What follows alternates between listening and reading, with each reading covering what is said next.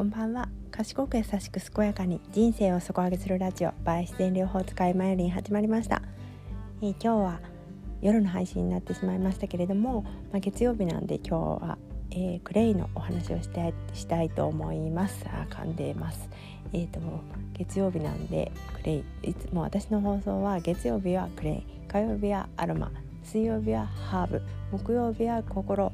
えー、金曜日は体えー、土曜日はおすすめのこと、えー、日曜日はフリーテーマでお話ししています。まああのー、テーマ以外のことも、あの2回目の放送ではすることもありますけれども、まあ、基本的にちょっとねテーマを決めてやってます。え今日はクレイなんで、えー、クレイで今皆さんがお悩みのことを何とかできるとしたら花粉症だなと思いまして、えー、結構周りでやっぱりねなんか秋の花粉症にお悩みの方いらっしゃるんですよね。先週の火曜日もあのアロマで花粉症の話したんですけれども、まあ、クレイもそこはさとっても得意技でして、えー、花粉症に使えるクレイの使い方をお話ししたいと思います、えー、まずですね花粉症の基本はですねまずは付着した花粉を取り除くことが一番だと思います。で花粉を取り除く際にできるだけやっぱりね花粉症の方はあの肌も敏感になってますので肌に負担をかけずに花粉を取り除くっていうのがとっても大事なことですね。で、えークレイの洗顔っていうのはクレイの粉をちょっと水に溶かして、まあ、乳液状にしたものを顔に塗り広げて洗い流すというのがクレイ洗顔なんですけれどもこれのいいところはですねあのまあえー、て言うんですかねあの洗顔で優しいと言われている、まあ、石鹸ですね。石鹸よりもさらにこう肌が石鹸で洗った時とクレイで洗った時とあの洗った後の pH 値が元に戻るのがどちらが早いかっていう実験があるんですけれどもその pH 値は石鹸で洗うよりもクレイで洗った方が早く元に戻るという実験が出てましてこれがまたですね pH 値とかややこしいかもしれないんですけれども、まあ、あの肌の酸性とかアルカリ性とか肌の状態を測るものが pH 値なんですけれどもそれをあのそれが元に戻るのが早いということは、まあ、お肌のあの刺激が少ないということにも読み替えることができるので石鹸よりも穏やかということになりますね。であのクレイはあの表面の汚れを取り除くことも得意ですのであの肌に負担をできるだけかけずにきっちりと肌に付着した花粉を取り除くことができることが一番のメリットですね。はい簡単ですしであの汚れを取り除くだけじゃなくて炎症を和らげたりですとかあの花粉以外のこう付着物だけでなくこう表面に浮き上がった老廃物ですとかそういったものも取ってくれますしうんその電気的なねあの偏りうん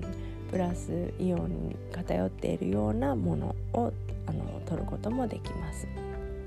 であのクレイの良さはあのクレイが持っているあのプラスのミネラル類ですねミネラルをあのその汚れと交換でミネラルを肌に与えることもできるんですよね。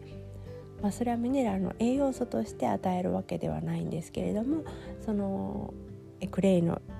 クレイのミネラルが肌に与えられることによって肌のこう働きが活性化したりですとかそういったあの直接の働きでないメリットもあるんですよねこれを話し出したらちょっと難しいんですけれどもまあ簡単に言うと悪いものを取っていいものを与えるみたいなことができちゃうクレイなんですね。はい、それでですねクレイ洗顔をするだけでも本当にね私も花粉症っていうかたまにこう鼻炎にはなるんですけれども多分ほこりとかに反応してなるタイプなんですけれどもね。こう鼻の周りがもぞもぞしても鼻を噛んでも噛んでもかゆいとかいう時あるじゃないですか。ああいうのももうクレイまあクレイパックが一番ですけどクレイパックじゃなくてもクレイ洗顔って言ってねクレイが少ない量でクレイで洗うだけでもですねほんと一瞬でこうかゆみが収まってまあそれを何度も続けていくうちにいつの間にか治るっていうのがねあのセオリーというかあの花粉症で使えるクレイで一番いいかなと思います、まあ、クレイパックとかもねとってもいいですのであのパック状になったものも売ってますのでそういったもので鼻周りとかねこう気になる部分をあのパックすると一番効果的ですね。はい、今本当なんなんなんでしょうかね。やっぱりアレルギー症状が出やすい秋の気候とかねそういうのもありますのでうんまあ無理せずにでもねできるだけお薬には頼らずに過ごしていくと本当の治りっていうのはその後に来るのであの今の症状だけを抑えるために薬に頼る前にいっぱいできることはあるのでクレイとかねアロマとかハーブとかいろんなうん、いろんな手段があるのでそれを一つ一つ試してもらって自分に合うものを見つけたらもう薬は本当にいらなくなって本当の治癒っていうところにたどり着くのも早くなるので、うん、できるだけねあのナチュラルなことで試してもらいたいなと思います。そうすることで体の仕組みを壊さずに済みます。やっぱり西洋の薬を西洋の薬というか、まあ、あのアレルギーとかに使われるような薬を入れますとですねあの体の機能を人工的に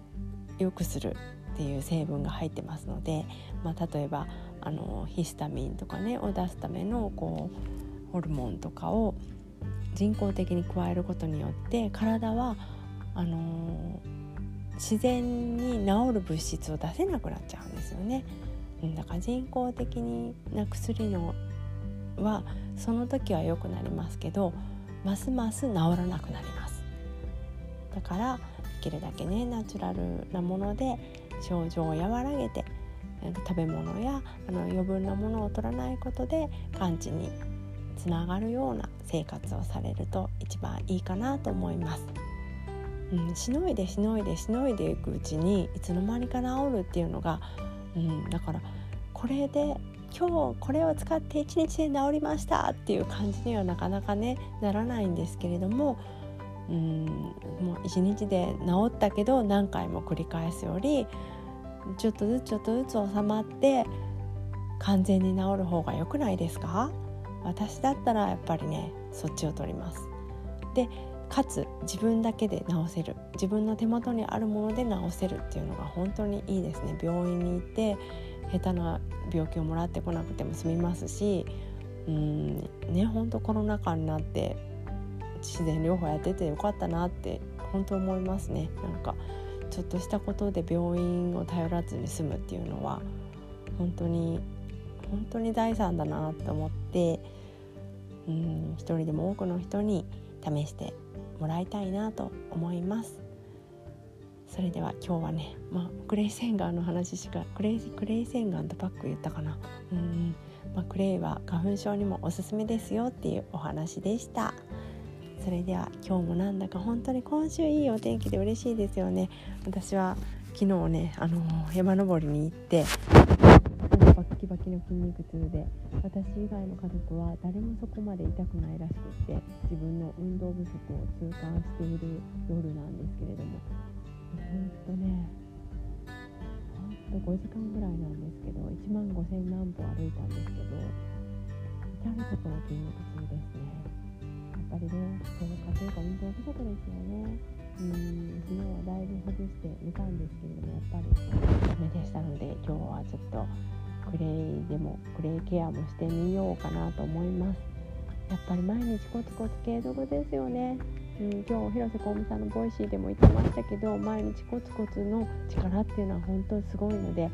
私もまあこういう発信もそうですけど自分の体メンテもね体や顔や皮膚、うん、全部のメンテナンスもねやっぱり毎日コツコツやりたいなと思いました、うん、今日もテラヘルツカッサはしました。夜のねまあちょっとストレッチと、うん、クレイパックはしてみようかなと思いますね。皆さんも毎日コツコツ一緒に頑張りましょう。それではまた明日。おやすみなさい。